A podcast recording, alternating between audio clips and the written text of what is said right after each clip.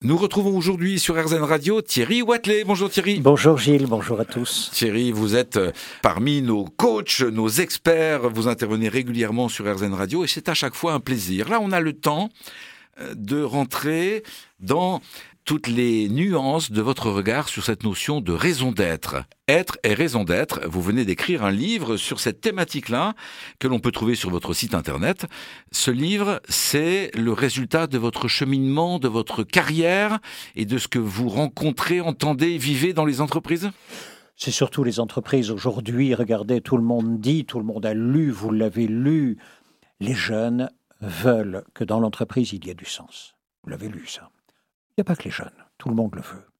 La question qui se pose, la première, mais tout à fait étonnante, c'est pourquoi a-t-on donné désormais l'obligation à l'entreprise de donner du sens ? Enfin, mon grand-père n'a jamais interrogé son entreprise en lui disant « mais donnez-moi du sens ». Alors pourquoi ? Qu'est-ce qui s'est-il passé qui fait qu'aujourd'hui, tout le monde se tourne vers l'entreprise en disant « dites-moi, quelle est votre raison d'être ?» En deux mots, voici ce qui s'est passé.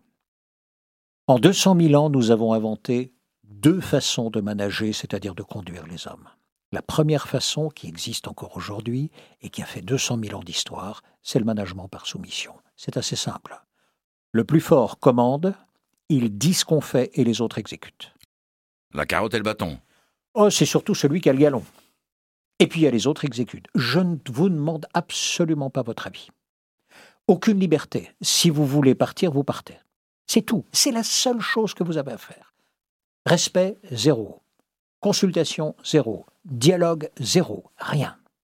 Vous exécutez. Il n'y a pas de sens à donner à cela. C'est Charlie Chaplin.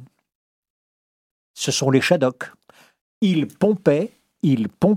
Et quand ils arrêtaient de pomper, ils rêvaient qu'ils pompaient. Pourquoi ? Mais pourquoi voulez-vous que je vous donne un pourquoi ? Je vous ai dit pomper. C'est tout. C'est absurde, comme le monde peut l'être, quand il n'y a aucun pourquoi. Et ça tient sur les notions de soumission, de respect de l'ordre donné. C'est tout. Ensuite, à partir des années 50-60, on se rend compte que dans une relation hiérarchique, dès que vous avez du galon, la question se pose. Comment allez-vous considérer celui qui est votre inférieur hiérarchique ? Et on se rend compte que lorsque vous allez entretenir une relation avec l'autre qui est de qualité, avec de la confiance, avec le droit à l'erreur, avec de l'enthousiasme, avec de l'écoute, avec de l'empathie, eh bien cette relation-là, sur le long terme, est beaucoup plus performante ensemble que le management par soumission. Je vous donne l'étude. Toutes les études montrent ceci. Management par soumission est très efficace sur le court terme.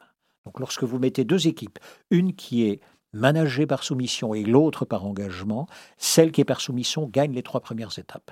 Oui, dans une situation d'urgence où il faut décider vite et bien, vous avez raison. Là c'est le bon système. Oui, en revanche sur la durée, non, la performance ne vient, et elle est, alors c'est haut la main que l'entreprise gérée avec un management par engagement est largement plus performante.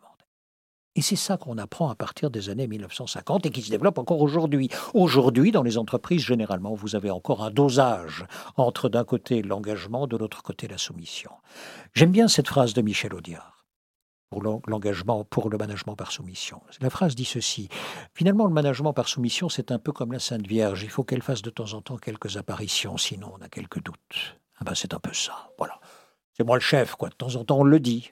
C'est rare, mais on le dit. Mais pour le reste, je consulte tout le monde. Dès lors que vous mettez de la liberté chez l'autre, c'est-à-dire, dis-moi, comment pourrait-on faire ? S'il y a la liberté, il peut vous interroger. Dis-moi, pourquoi faisons-nous ce que nous faisons ?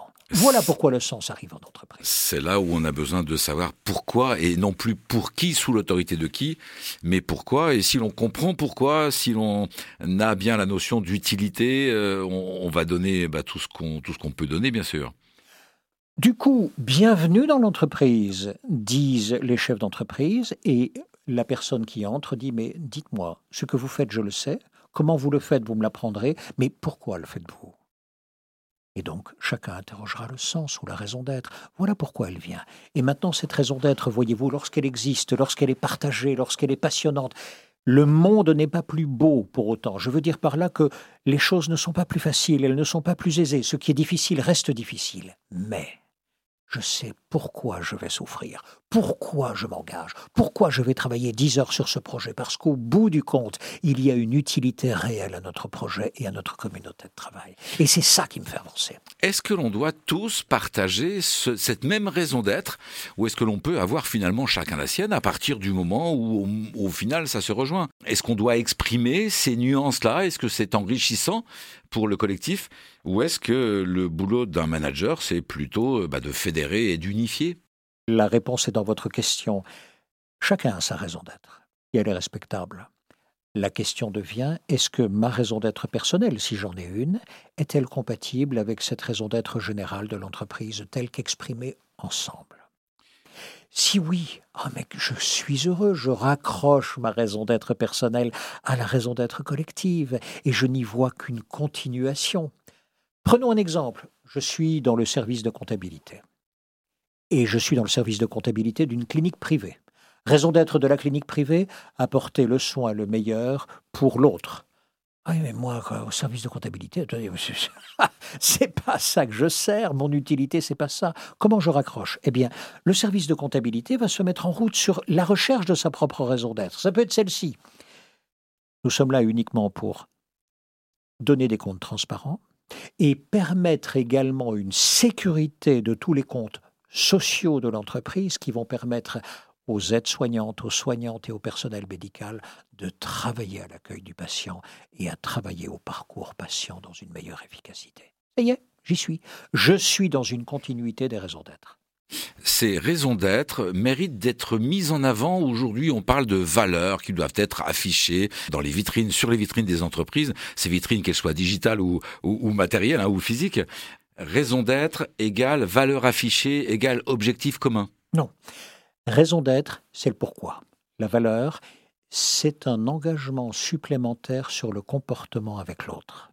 Donc la valeur, c'est une manière d'atteindre ou de satisfaire la raison d'être, une manière d'être. Une manière d'être avec laquelle je vais me comporter tout le temps.